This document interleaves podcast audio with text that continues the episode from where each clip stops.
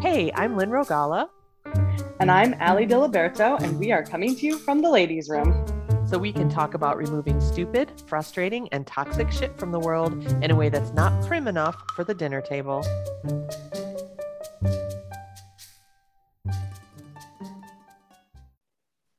Hello, and welcome back to the ladies' room. We are here on episode three. I'm very excited. This is take two of episode three.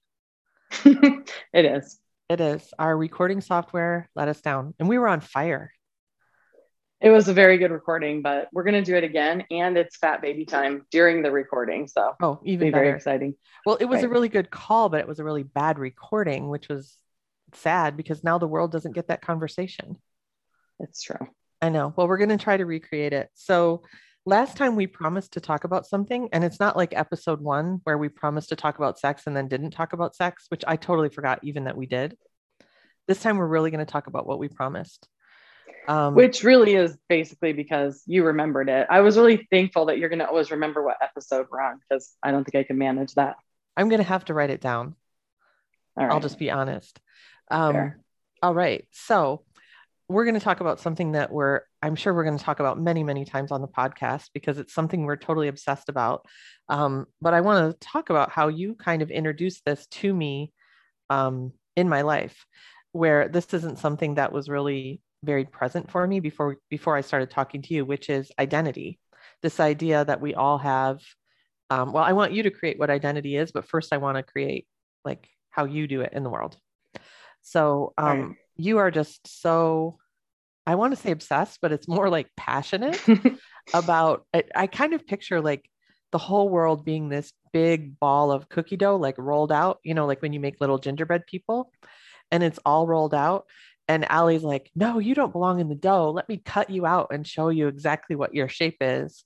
Um, that you don't just blend into the dough in the background. And I feel like that's something that is so passionate isn't even the right word. There's like this fieriness to it for you.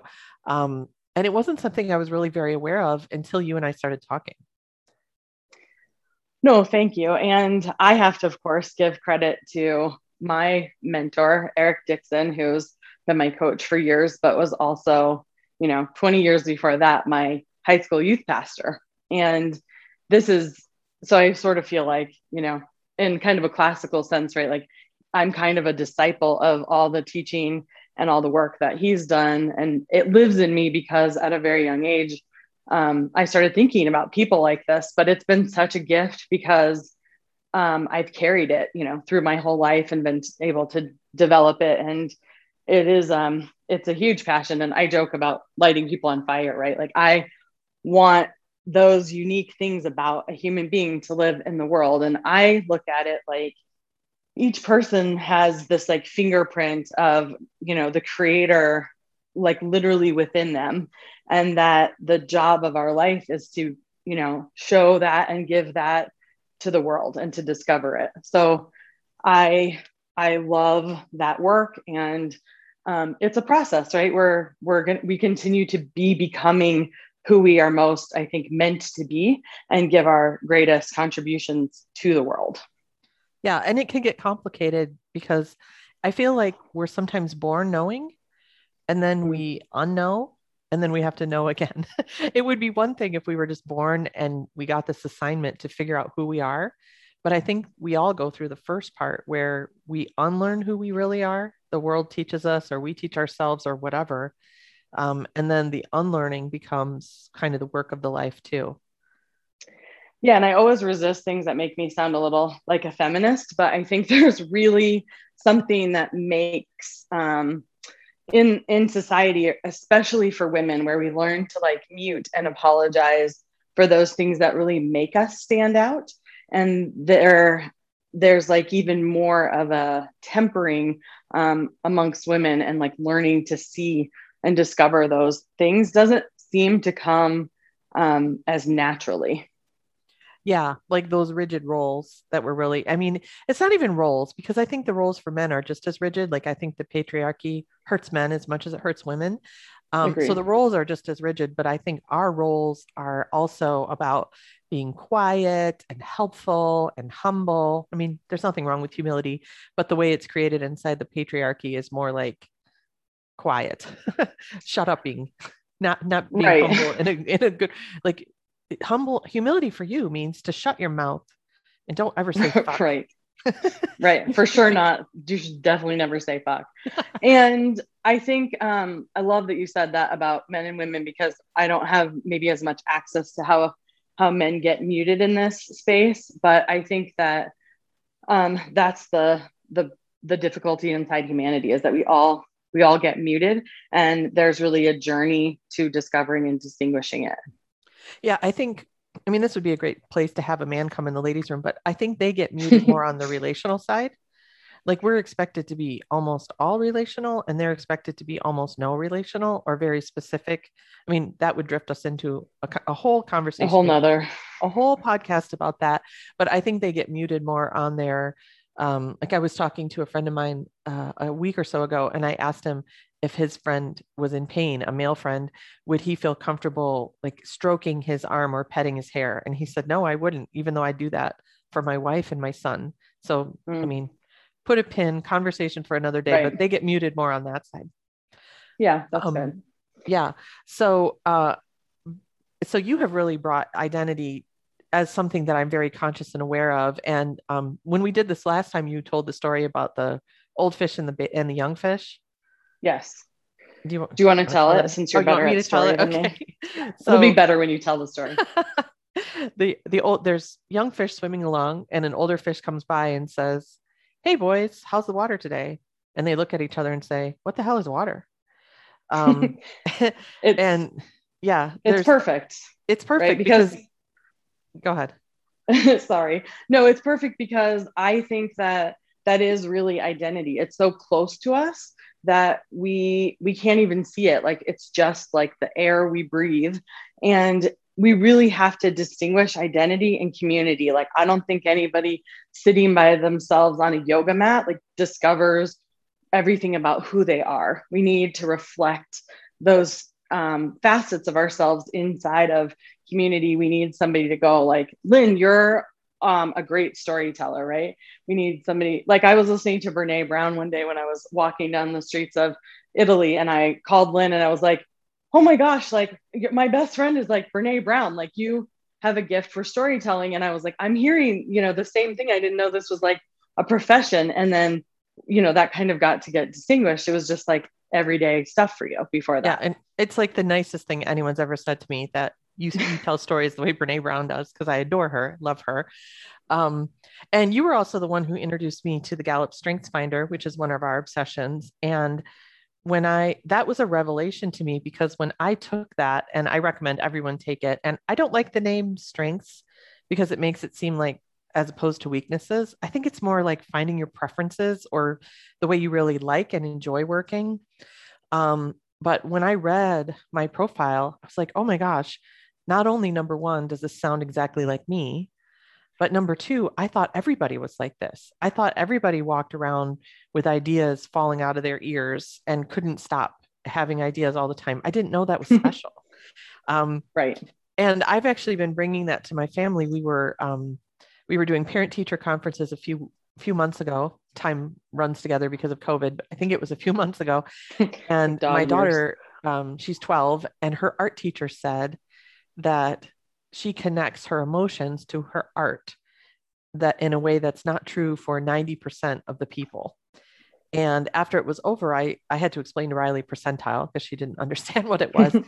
And i said did, did you hear her say that? And did you know that's not that's not something everyone has? And she smiled and she kind of dropped her head and she said i thought everyone was like that. I didn't know that was special about me um, right. And it was such a great, and I just love that the teacher said that to her, just reached out and, you know, traced a little line. It, it felt almost like, you know, running her thumb across her, her face and going, this is where you are. This is who you are. Um, and it was so beautiful because she didn't know that she thought everybody could just put their emotions into art. No big, no big deal. Right. Yeah, it's such a positive. I mean, really like strength. I, I love the word strengths, but I love the idea of like focus based, especially leadership around what exists on our teams and within us individually that we love to contribute and that it comes naturally and that we how we want to go about our work and instead of focusing on all the things that we're not. And in leadership, often people try to imitate you. And worse, you know, I'll tell myself, like I I used to think um, before doing this work with my coach that everyone, when they kind of got like fixed, was going to be really a lot like me. And um, at the time, you know, a, a friend who I work with, um, you know, has empathy as one of her top strengths. And I had done an emotional intelligence test that showed I was like barely functional for empathy. And, um, you know, it took me like years, you know, really of just like really intense work discovering it. But in that process, like I really learned, oh, when she gets like, quote, fixed, like when she's her best self, um, she's going to be totally uniquely her and not very many of the th- same things I am uniquely. And it was, you know, laughably at the time now, like a huge revelation um, about starting to hold space for that individuality and what it what it really looks like, um, you know, on the court in a way that was really new for me.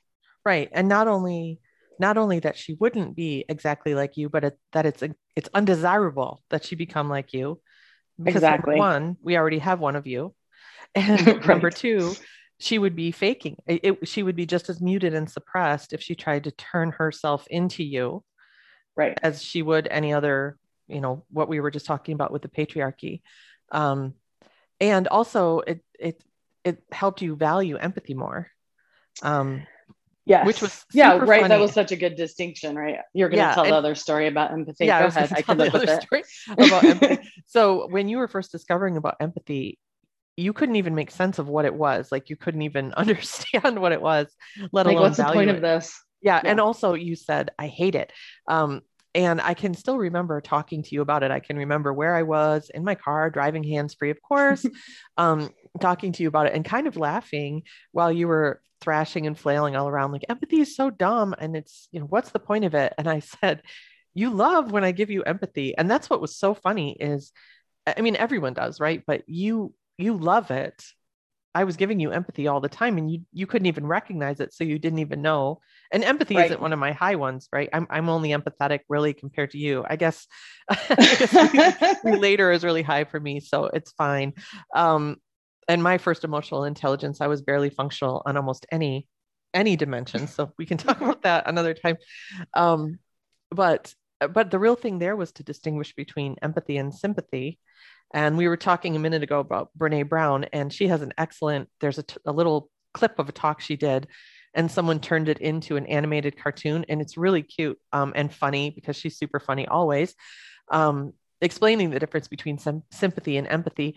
And sympathy really is very icky because there's kind of a condescension to it. Like, oh, right. poor you, they're there. You know, I'm so glad I'm not over there with you. Whereas empathy is getting over with the other person. It's kind of a divergence, but it it points to what we're saying is like as you learn to value her, you valued her gifts more and vice versa. As you valued the gift more, then you valued her even more. Like, oh, this is good. We need we need high empathy people, just like we need high idea people and high activator people. Like we need everyone. Um, no, it's so it's so good, and as a leader, it's so. I mean, I think every leader should, you know, immediately, if not sooner, use strengths based leadership from that perspective, and it gives so much freedom because a lot of times the people around you will be great at things that you suck at and don't want to do. And when you can really distinguish, like, oh, that person loves harmony and they love including people, and I really don't care about that, but I could give them that as like a job. Um, and they'll be super happy, and everyone will be happier working together because um, that's actually valued and held up inside of I don't have to carry all of it and it's really beautiful people just love just love strength so i mean we're both huge proponents of it um but recently we so oh, let me say before, strength, oh go ahead before we switch uh, before we switch over to the next thing because we've added a new texture and dimension to it um i want to tell i want to tell the husband story Okay, perfect. Like she's been dying for us. She said, let's tell the husband story on the podcast. Like it needs to fit. So what we've been pointing to, but now we're getting even more conscious with this mix in we're about to talk about is really valuing people for their strengths. I mean, you kind of pointed to it a minute ago um, when you said that your friend wasn't going to become just like you, but learning to say, you know, this this person their identity also points to the way we value them not necessarily mm. for what they do i don't want that misunderstanding to come in there but um that like oh this person has these gifts and these gifts are really valuable even if they're not my gifts and even if i don't understand their gifts um, and that that's a two-sided coin too so you and i are married essentially to the same person um, right that we're i mean i'm about 20 years in and you're a year in, although we say what in COVID years, how many is it? 10, seven? I mean, at least, at least seven. Yeah. At least seven in COVID years. You guys got married, what, two months before the lockdown? Maybe yep. three? Um, January 4th. Yeah. So whew, that, that's been a long year. Um, but the guys we're married to are very stable. I mean, just like rock solid, stable. And that's something that I know I really value in my husband. I know you value in your husband because we are not that. We're out there and inventing and adventuring and trying Lighting stuff out. On fire. Yeah, yeah, yeah, banging things together to see what will happen and make explosions. And we really need that stability. Um, I remember one time we took uh, Eric and I took this like get to know your partner. How well do you know your partner quiz? Like your partner has last meal what are they picking and you know his is dorito and doritos wings and ipa right i know that mm, and right. one of them was um, your partner is you know downstairs doing something what are they doing kind of pointing to their hobbies and right. when i read that question for myself i'm like i don't know that i could answer this consistently for more than about six months at a time and the answer he wrote was whatever is the current bee in her bonnet so, so, he knows me and and that's who I am, right? I'm just like flip, flip, flip, flip, not flaky, but just always obsessed with something new.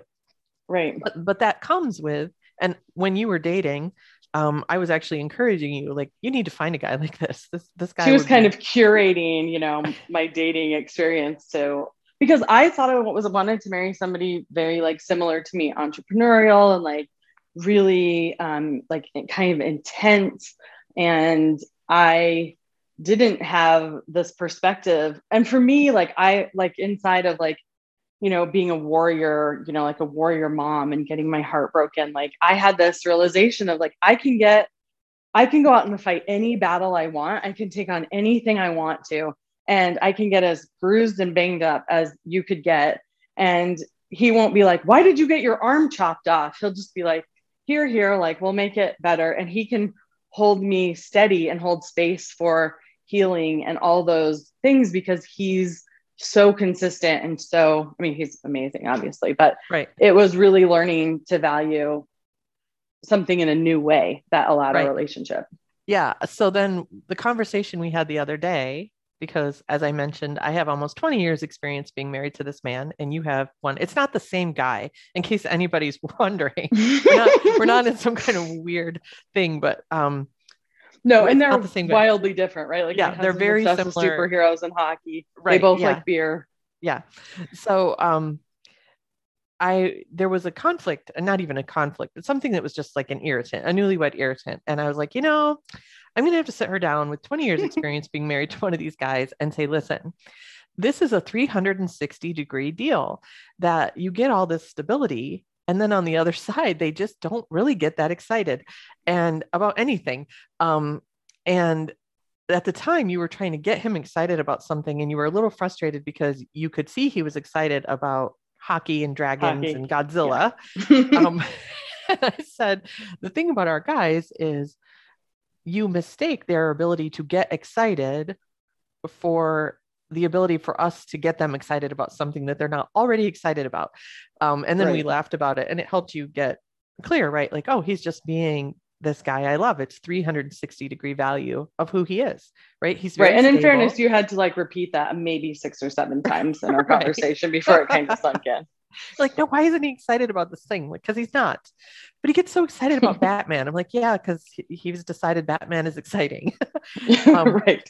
Or and, me. Like, he can get really excited about me, supporting me, you know, any number of things. But if I bring him something to get excited about, he, it's not likely to get on the radar. Right exactly i mean he, you're that's that's a good distinction because he is excited about supporting you in general but any specific right. thing that you're excited about, he's like, that's nice, which is perfect. right.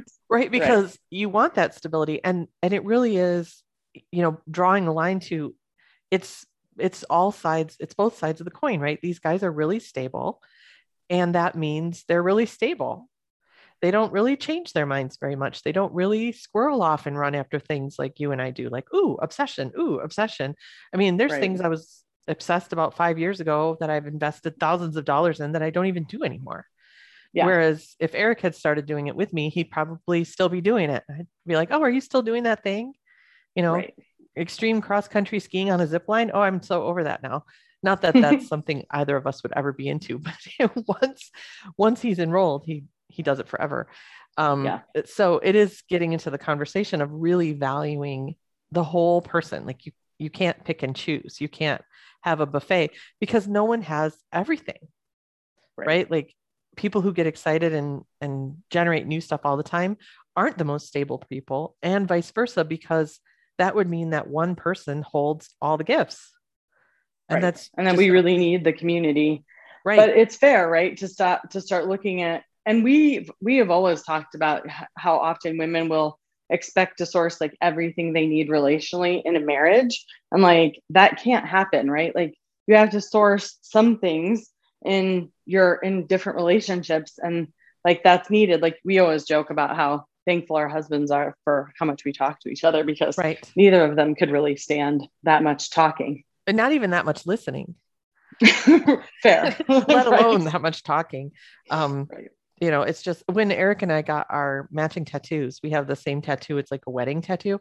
And um, I, I went first and he came in and the woman said, What do you think? And he went, Oh, and he walked out and she was mortified. She's like, Oh my gosh, he hates it.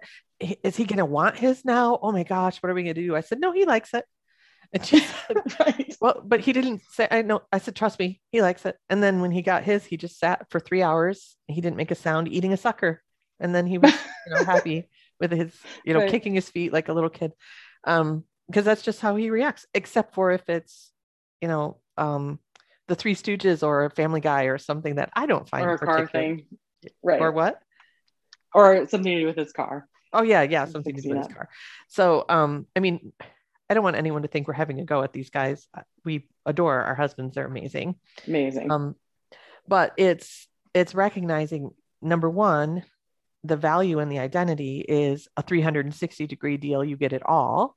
And also, no one has everything. Um, so now we can talk about the new thing that we're obsessed with because this is okay. this has really brought i think for me i mean i knew with the strengths finder um, and when i gave the strengths finder to my most recent team that was like a revelation like oh i always send this person in to do this thing and i always feel a little bad because i wouldn't want to do that but i did his strengths finder and realized oh he enjoys that so I'm going to keep asking him to do it, but now I'm going to stop feeling guilty about it. Um, but now we have this new thing that I think really does draw a super firm line around no one has all the gifts. Um, and really encouraging us to completely value each other and that it really does take more than one. Oh, I was about to say the C word again. This time it's community. um, um, it really does take community to get stuff done, which, oh, that makes me as much as you hate empathy, I'm like, oh, why? why community? It, will be my evolution on this podcast. You guys can watch me learn to redefine and embrace community because where I have it right now is cereal box crafts in a church basement, and it's not great. but anyway, so talk about the new thing that we're totally obsessed with that we're we're starting to mix in with strengths.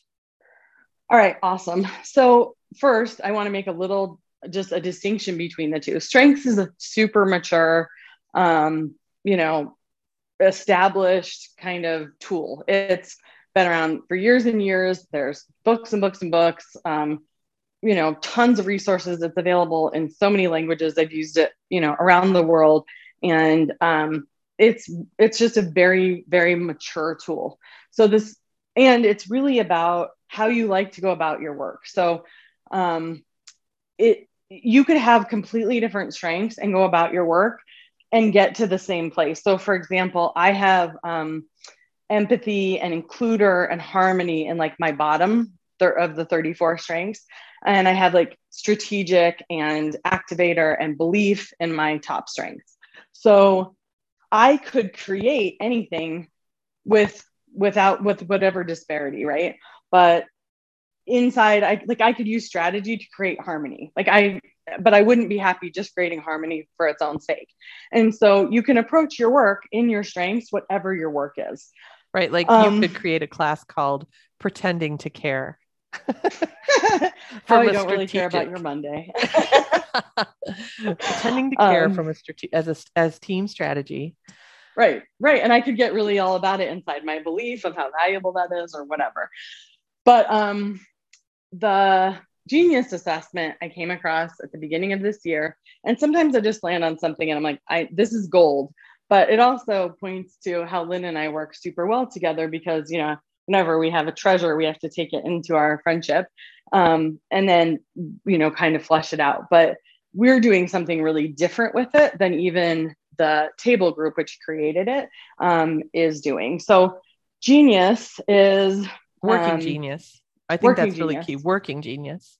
I mean, I'm not calling it the galvanized assessment. So you can give me a gold star for that, but we'll get to that in a second. Yeah, I'll tell. But I'll, I'll make gen- fun of you later about okay, that. Perfect. so Genius is this. So it's um, a Patrick Lencioni tool, and his premise is that there's only six, so it's really easy to interact with because you don't have to remember 34 things too. But um, inside of it's about the process that teams work together. So strengths really individual, easy to bring to team, but this is really about all the things that need to be sourced to get something done. And the his premise is that you have naturally two that you're really good at, they're in your genius. You have naturally two that you're kind of competent at, and two that are in your area of frustration. And they're also really about energy. So um, it's like a coffee cup. If you have a thermos um, and you pour, you know, you're using your genius, you can keep heat for days, right? But if you were in your competencies, it would be like a paper coffee cup where like you can do it, it'll stay hot, but not indefinitely. Eventually, it'll just be cold. Um, and then your areas of frustration, it's like pouring, um, you know, coffee into a cup that has no bottom, right? It's going to spill out. The heat's going to be gone in two seconds. And it's really what we found is it's really true, and people aren't used to interacting with their work um, with their work this way. So, should we talk about like how the six genius fit together and that yeah. kind of stuff? Yeah, talk about okay. what the six are because it really does tie back to the conversation we were having earlier too, where there are ones that didn't make sense to us at all. And there's a couple that we still don't really get because they're not ours. Um, right. We're still fleshing out like, what does this really mean? And especially yeah. how do we use it in a team? So imagine these each are like a gear, which if you do the assessment, like it'll, you'll get a picture of these gears. But the first one is um, wonder and wonder you describe wonder so perfectly will you so wonder is wonder is the one that is kind of the um the unsung genius because it usually happens off stage before a team is assembled because the working genius is all about how a team gets results um, and wondering usually happens before the team even assembles and so a lot of times it's not recognized or even valued and that's the person just asking the questions like why is this like this? Or what if we could?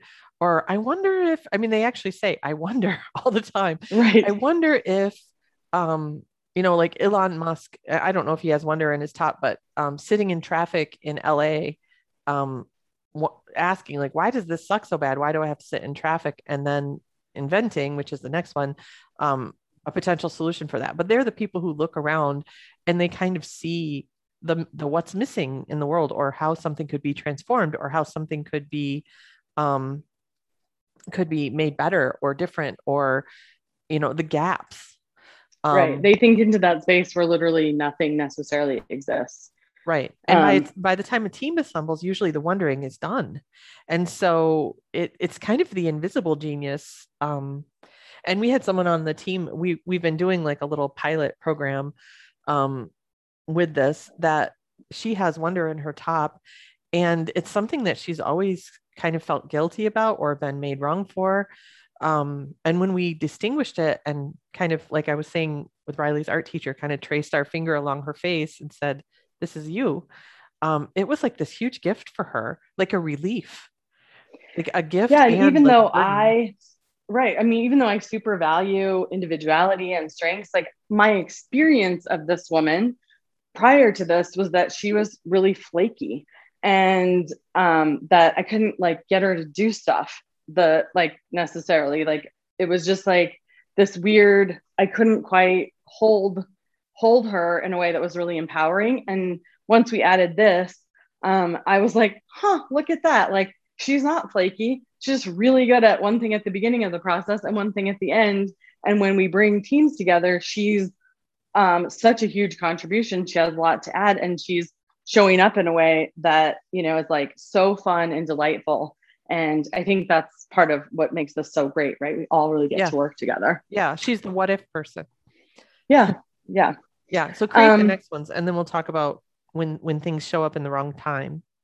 Okay so we have wonder followed by invention and those are part of the ideation phase. So they're the all the you know just kind of getting things you know invented and created um, and then the next stage is the next two are discernment and then galvanizing. So discernment is what it sounds like people who can just kind of know inherently like this is a good move, that's not. Um, this could be used, but it needs to be tweaked beforehand, that kind of stuff. And then your galvanizers are your people who start the process of getting it done, really. So the middle stage is um, oh shoot when i'm drawing a blank. Wonder or ideation the middle stage is so uh, activation is uh, discernment and galvanize is the activation stage. So the first stage okay, is perfect. ideation wonder invention and then um, discernment galvanize is the activation stage. So those Where stuff really in the middle, yeah it starts to live. So I love to think about the the end, um, the letters spelled G E T, which is like time to get shit done. Like over in the beginning part of the process, there's not usually anything actually happening. Um, it's getting created, but in the in the bottom part is like where we start galvanizing, which is like here's what there is to do, getting everybody excited about getting going, and then enablement and tenacity are the last two. And um, we have been these are two we've struggled with a little bit because they're both they're in our bottom, right? Um, for Lynn and I, but we're starting to really you know get our fingers on them but enablement people love to help. And i think for us it's like really hard to imagine that those people exist right? Right right like they don't, want to help. Right like, i don't want to work on your project. Yeah i just want to have um uh, you were saying it's Pat Lencioni, and I was listening to one of his podcasts, and he and I have the same two at the top invention and discernment. And he said, My dream job is to go sit in that conference room, and every 30 minutes, a different team comes to me with a problem, and I solve their problem and send them on their way. And everyone at the table was laughing, like, Yep, and no follow up. And I never want to hear how it turned out. I'm like, Yes, where do I get that job? Like, I just want to yeah. tell you, solve your problem, send you out, get out of here. I never want to talk to you again. right. Um, and it might be the best use of your strengths, but also all the other things need to be sourced, right? Right. Um, so enablement people really want to come alongside. They don't want to invent it. They don't want to, you know, figure out how to get it implemented. They want to just sign up for getting underneath it. And then tenacity, um, they really care about finishing and completing um, whatever it is. And they care especially about like the result in the in the world. So they're not happy with like open loops. So your tenacity people are, you know, if they worked with you on a project and then you know you weren't working together they're still coming back and going you know how did it end? Because they really care about that piece of it.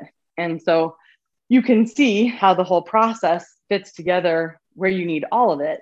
And um, you know my begin so my top two are um, galvanize and then discern. And for me it was such a powerful when this when this distinction showed up in my life, it was so powerful because inside of my um, work with doTERRA, I've been really kind of just bored. Um, I haven't known what to do. I haven't, and when and once I looked and saw this, I realized like, oh, that's because there's not any wonder and inventing happening for me to discern and galvanize the people about. Right. So each phase feeds the next phase. So, right. um, like wonderers ask questions, inventors answer them, discerners figure out which are the best answers and then galvanizers get everyone going around the answers and then enablement and tenacity i don't know they do the stuff that's the one that's they support they execute yeah they execute they like that stuff completed. i don't care about um right. but and it's so so interesting too because this also has really brought to our our attention like okay valuing people for where they are um, because wonder is in your bottom and you were just like what is this garbage thing?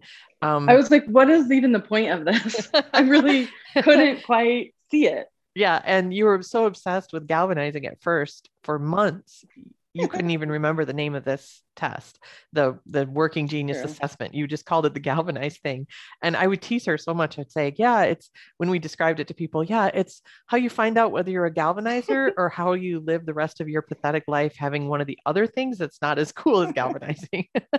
and I it was so bad. Like I would sit at my desk wanting to pull up my email or the website and I I like would sit there for whole minutes just even trying to remember the name of it. But that's kind of the delicious part when you're really starting to distinguish, oh, this is unique. Like I knew I was a catalyst, but I I even all the I mean, I've done so much work around this compared to the average person, but I still didn't get like, oh, in the process of working, um, this is what I what I'm happiest focusing on. And like that's an important part of how we're executing things as a team. And it was just delicious. So, yeah. And when we were talking to um, two stories about how this is already showing up and the people we're workshopping it with, the woman we were just talking about who has wonder, um, we did a work block together. And she said, I just realized, like in our whole relationship, because we've worked together a bunch, um, she said, I ask questions and you answer them. And we laughed because that's wonder and invention showing up. Like she asks something and then I make up an answer.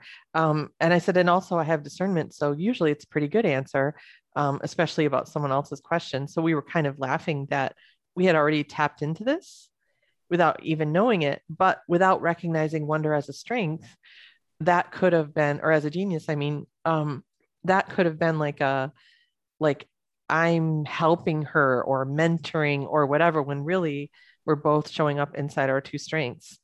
Um, and then the other thing that happened just today, we we were working with another woman, and she she actually works as um, a virtual assistant for me. She's my VA, um, and she has enablement and tenacity as her top two, which wasn't a surprise to us because that's a VA job is perfect for her. Like she loves to, you know, come alongside and help and finish. Um, and she's been really great to work with for me um, because I don't like to finish things. I would rather just brainstorm all day.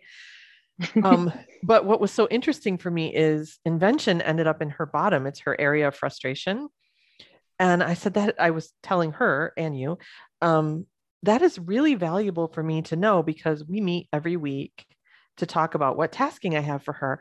And I always offer her an opportunity to have some ideas because I hate it when people don't do that to me when they come to me and just say let's do this and i don't have right. any opportunity to invent or discern what's happening like it makes me crazy.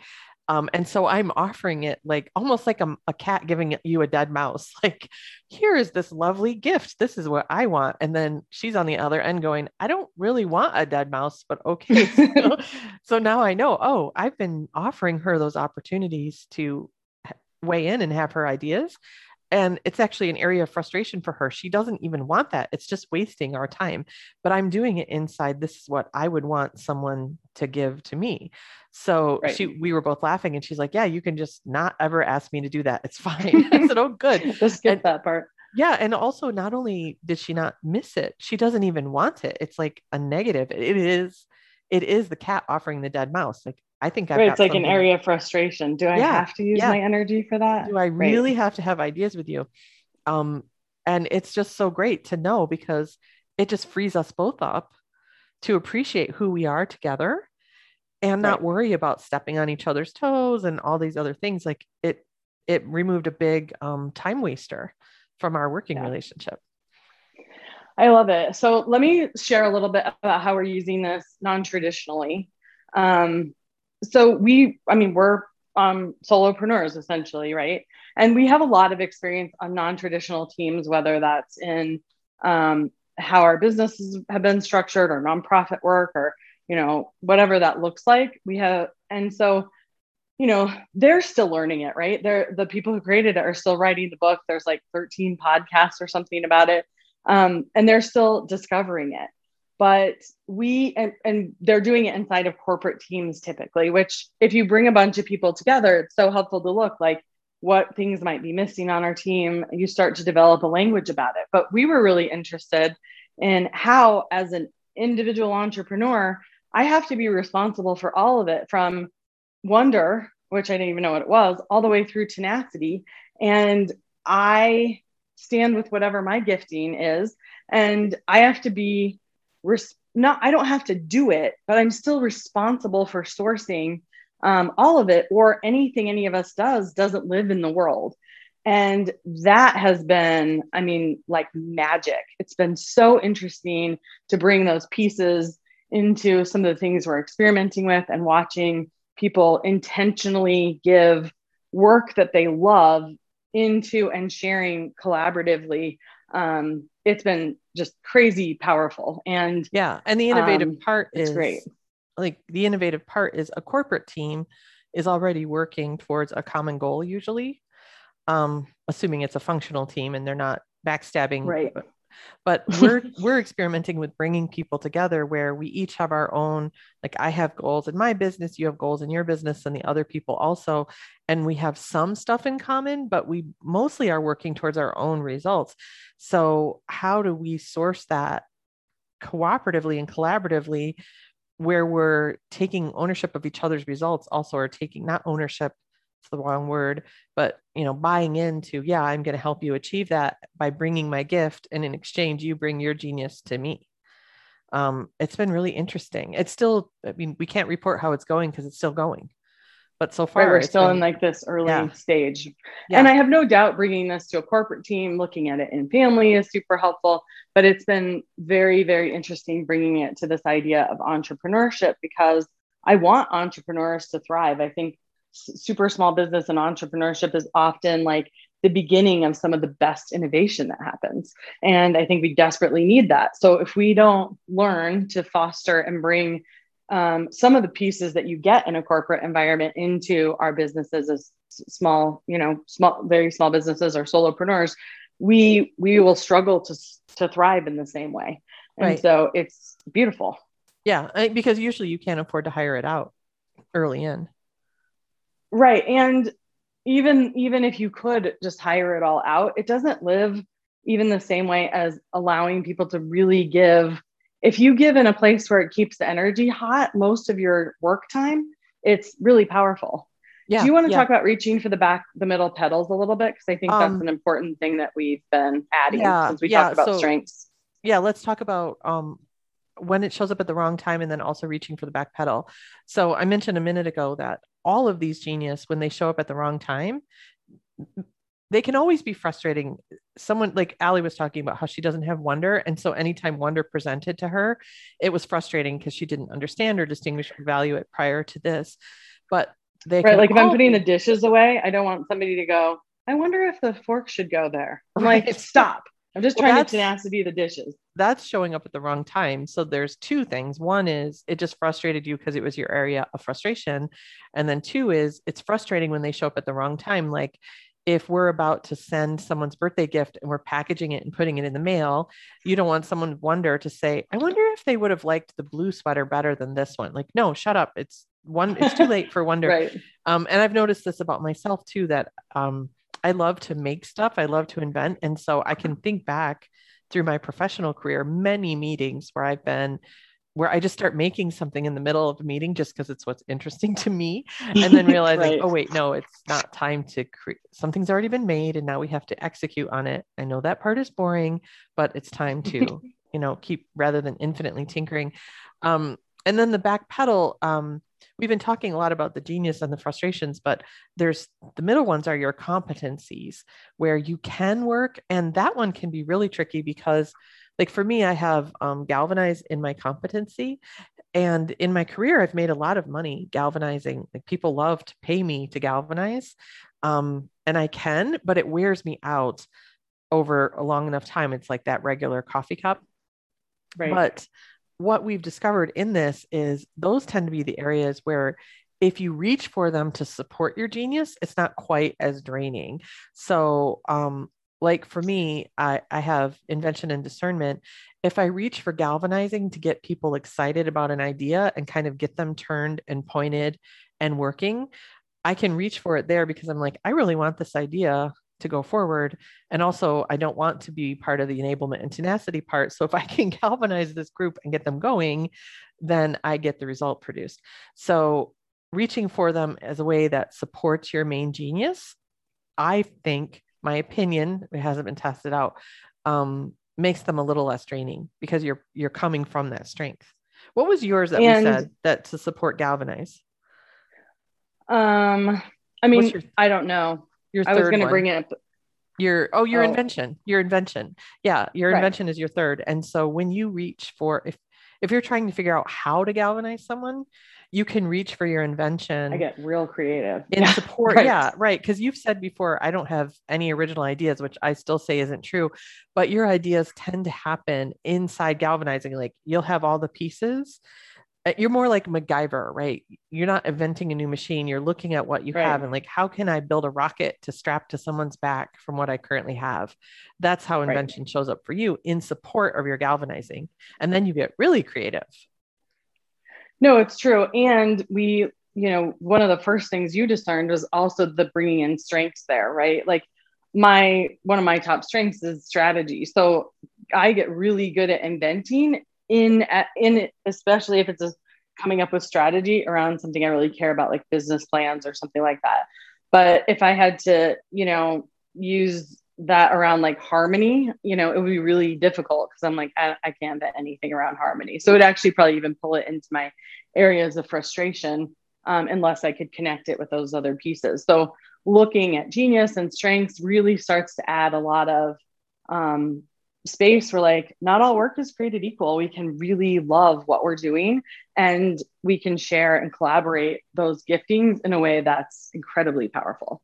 Right. And to, to tie back to the beginning as we wrap it up, um, when you really do help people tap into their identity, you can actually watch it give them life. Like Riley smiling and dropping her chin down, like, you know, yeah. just just really feel you could tell she just really felt it. And when we acknowledge people's value and their strengths and their genius as part of their identity, not only is not all work created equal, like you can literally be a life giver um, in a way that that the energy just becomes almost perpetual at that point because they're just so full of themselves and i don't mean full of themselves in a negative way but they're right. like so filled up they're becoming more and more their natural shape um and that just like that feels good it's like a piece of your like your favorite t-shirt that just fits you perfectly yeah um, coming um, home you just, to yourself yeah you feel good you move around yeah coming home to yourself um, so that's a great place to end. Yeah, I think it's great. Well, let me galvanize everybody a tiny bit. You know, yeah. take on, take on, if you want to take on Working Genius, like go take the assessment. Um, go to workinggenius.com.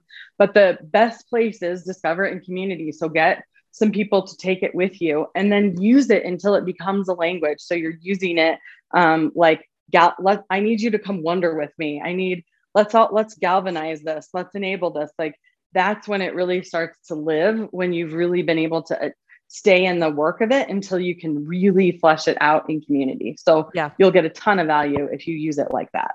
Yeah, and we'll put those link we'll put links to all that stuff in the show notes too. All right, awesome. All right, thanks, thanks so much. So much. Talk to you soon. Thanks for joining us. Be sure to subscribe to catch us in the ladies' room. You can also find Lynn at A Spacious Life on Facebook, Instagram, and in Clubhouse. And find Allie at 5 Billion Entrepreneurs on LinkedIn and Instagram.